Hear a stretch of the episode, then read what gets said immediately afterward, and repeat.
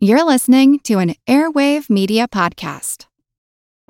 Hey friend, welcome to the Vatican. Here we have all of your patron saint needs. Need somebody to pray to because you're a bad comedian? No problem. Need somebody to help you out with your bees? We got a saint for that too. Do you have disappointing children? Well, you're in luck. We have a saint for that as well. From S T Is to fireworks, we've got a saint for every occasion. So come on down to the Vatican and we'll get you squared away with your own personal patron saint.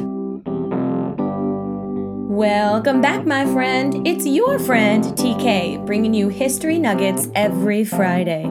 Are you ready to get biblical and spiritual up in this place? Because I am. Today, we're talking about Saint Drogo and some other very odd patron saints.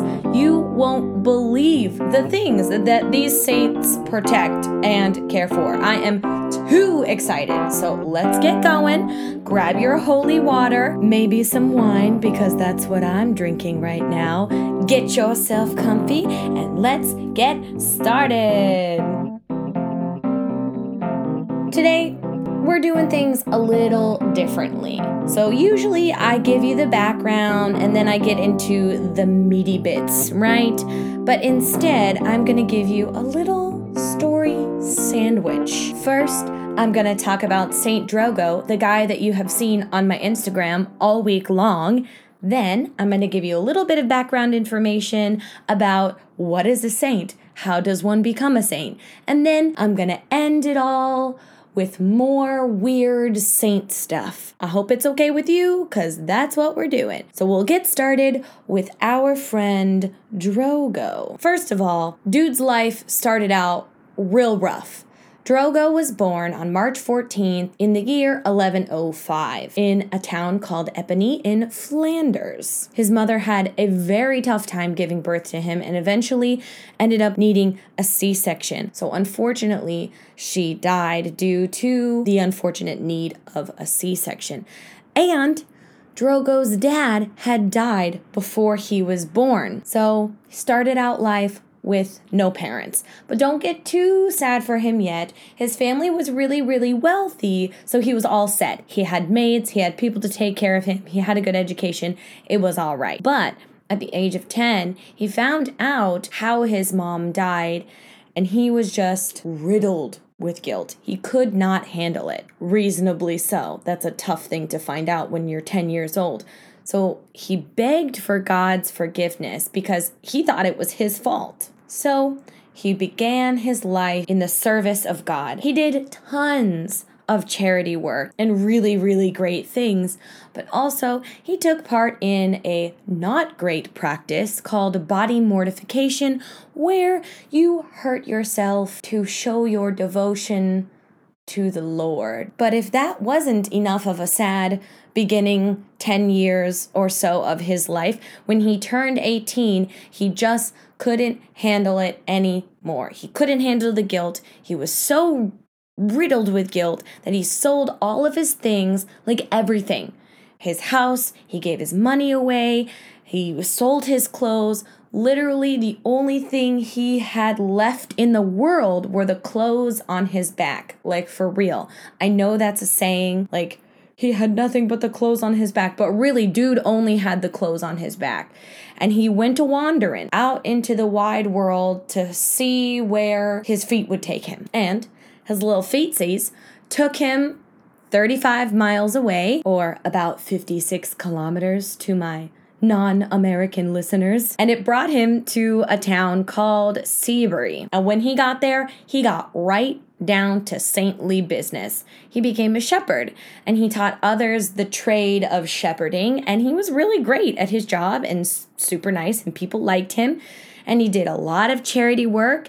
Although he worked as a shepherd, he gave away almost all of his money. Basically, he only kept enough money to keep him alive. He was described as a holier than normal person, which is the greatest description. I also want to be known as holier than normal. And also, what is the normal level of holiness? I would like to know that as well. But anyways, his most holy and saintly thing that he did was something called bilocation. Basically, a fancy way to say people saw him in two places at once. One of the places being at church or doing something religious. And this was like his big first step, I would say, to his journey of sainthood. So he was in Seabury for about six years, doing his shepherd thing, being in two places at once, being real, real holy. And it looked like things were looking up for our friend Drogo. It was going good, but life took an even more crappy turn for him. He developed a horrible hernia and a disfiguring rash on his legs. Apparently, he just became horrible to look at, which, I mean, how bad of a hernia did he have? Because people described him as very unsightly and almost disgusting, which is rude, which is a terrible way to be remembered for the rest of eternity. But regardless of whether or not he was really that horrible to look at, all the stories about him pretty much matched up until this point in his life. So after he gets the horrible hernia, after the disfiguring rash, his story splits into two. So here is the first version. People were grossed out by the sight of him and thus made him live out the rest of his gross existence in something called a cell. It's kind of like a jail, but we'll talk about that more later. The second story is he voluntarily decided to live inside this cell as an anchorite. Now, if you are uh, following the Instagram for For the Love of History, then you already know what an anchorite is.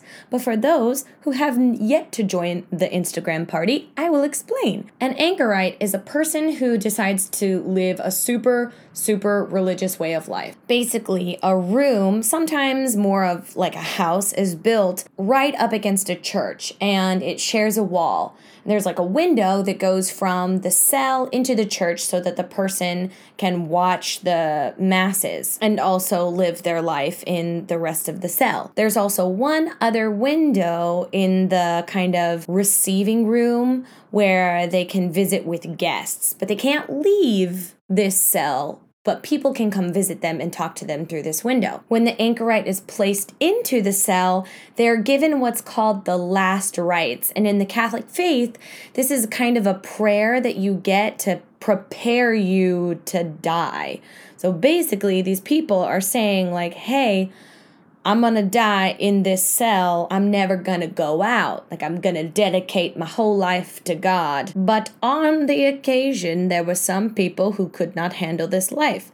They went in thinking, yeah, gonna be an anchorite. Then, you know, they were like, ooh, this is really hard and it kind of sucks. So they tried to escape. But those people that tried to escape would have one of two options. They would either be returned to the cell by the town's authority, or they could face burning in hell for all eternity and stay out of the cell. So, you know, take your pick between the two. But you know what? I might take my chances in, in the fires of hell because I live in Japan and it gets really hot here in the summertime, so I feel like I would be well equipped for that kind of weather. Just kidding. But anyways, my blasphemy aside, let's continue to talk about our dude Drogo. So regardless how he got into the cell, he was in the cell and he never left. Except for one time. But that really wasn't his fault. The church that was connected to his cell actually burned down. And the people outside that gathered around to stop this church from burning were like, Drogo, man, you can get out of the cell. It's okay. No one's going to get mad at you. I'm sure God will totally understand because the church was literally on fire. But he said, nah, man. I'm gonna stay in this cell and wait it out. And wait it out he did. They found him after the fire had stopped and he was untouched. Apparently he had been protected by something. God? I don't know. But he was fine. And then afterwards, everyone was like, oh my God, he's clearly a saint. Let us treat him as such. Woohoo. Saint Drogo. Yay. And so, to honor him again, they rebuilt a cell, and he lived out his final days in that cell. So from then after, he was known as the patron saint of coffee, baristas, and ugly people. But why coffee and ugly people, you ask? Well, my friend, I will tell you. So we know that Drogo was a shepherd before he was a saint. And it was said that he could be seen in multiple places at one time. The most common was he was often seen tending his sheep and going to mass, going to church. And this miraculous ability to be in two places and multitask would lead him to be adopted as the patron saint of coffee in the nineteenth century.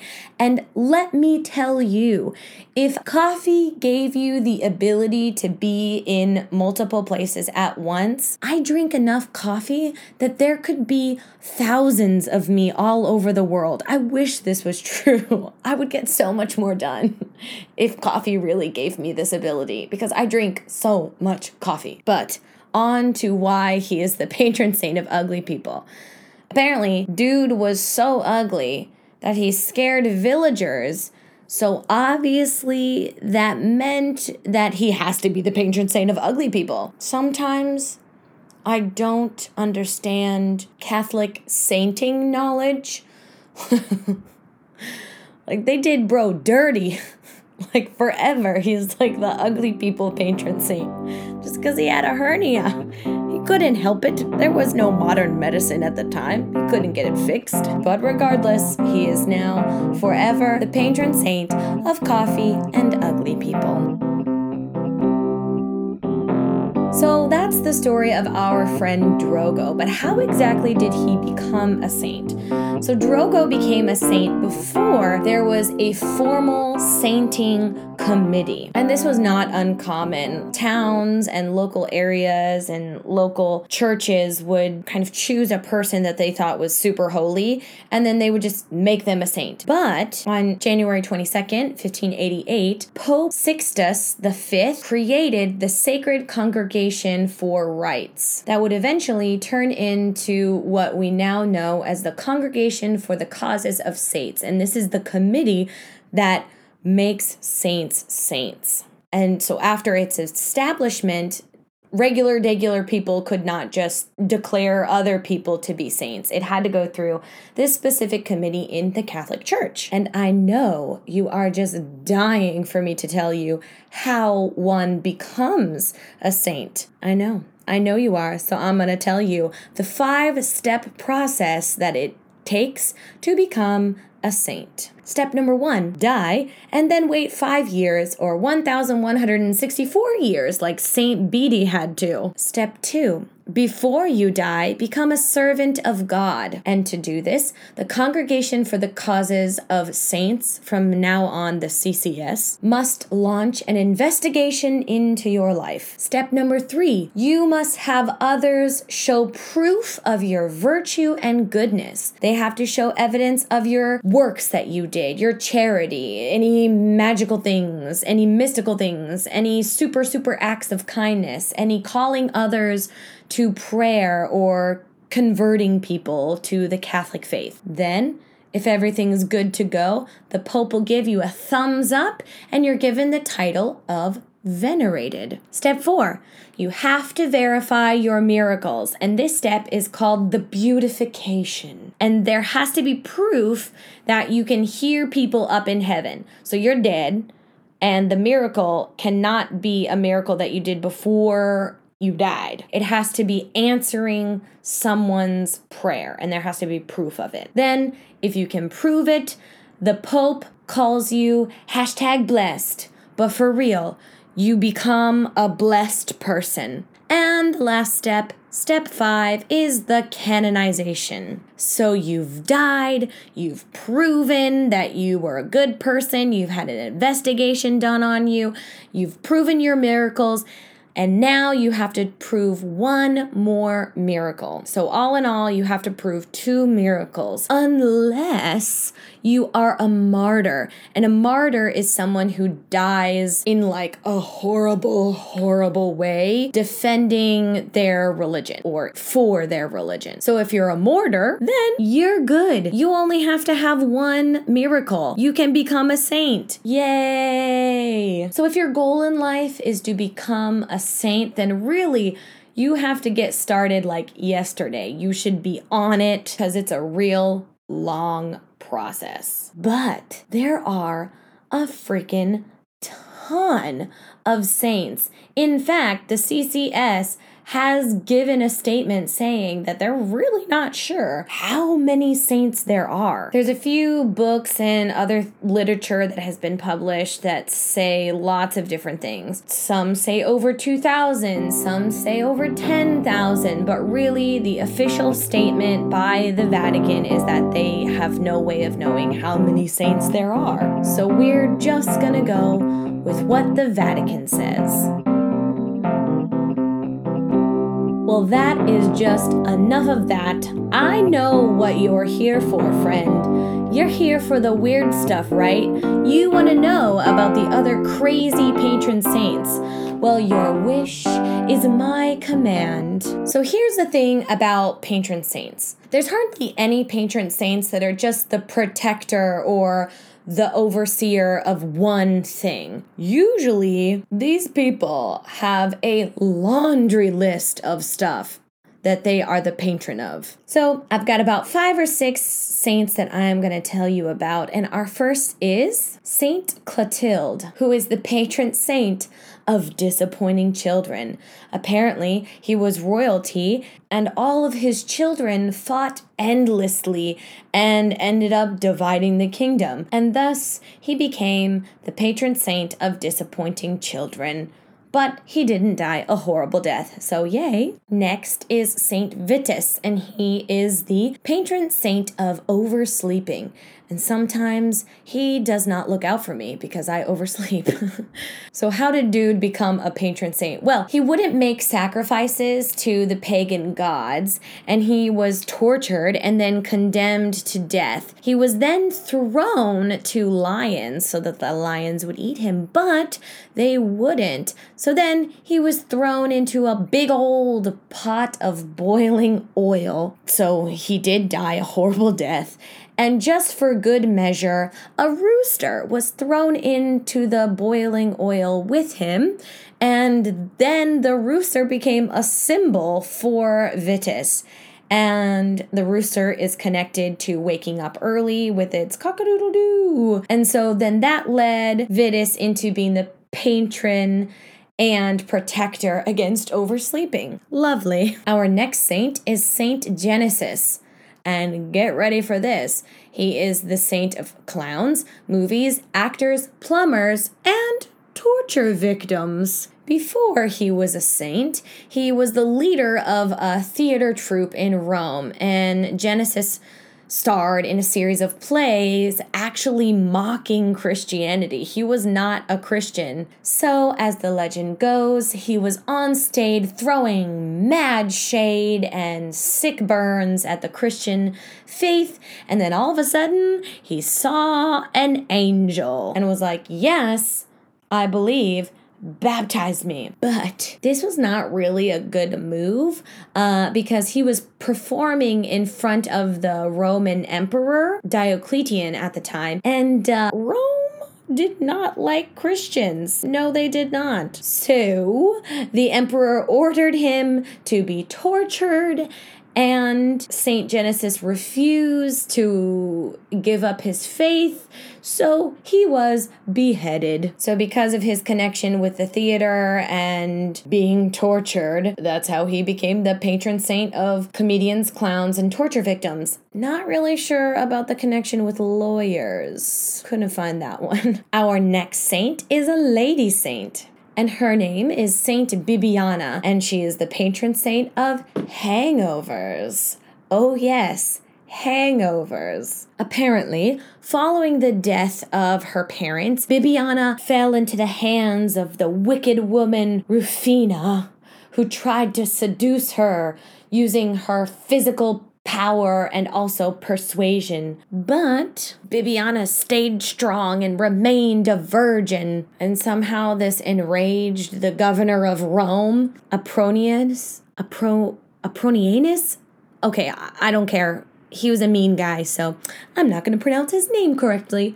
But anyways, he was the governor of Rome, and he ordered her to be beaten with lead pipes until she died. Bibiana endured extreme torture with a smile on her face. And after her death, her body was thrown to wild animals, but none of them ate it. And it was said that when she was buried, mysterious and magical herbs grew around her grave. And these herbs had restorative powers, including the ability to cure hangovers. And thus, she became the patron saint of hangovers. But honestly, I would be okay with no patron saint of hangovers because, uh...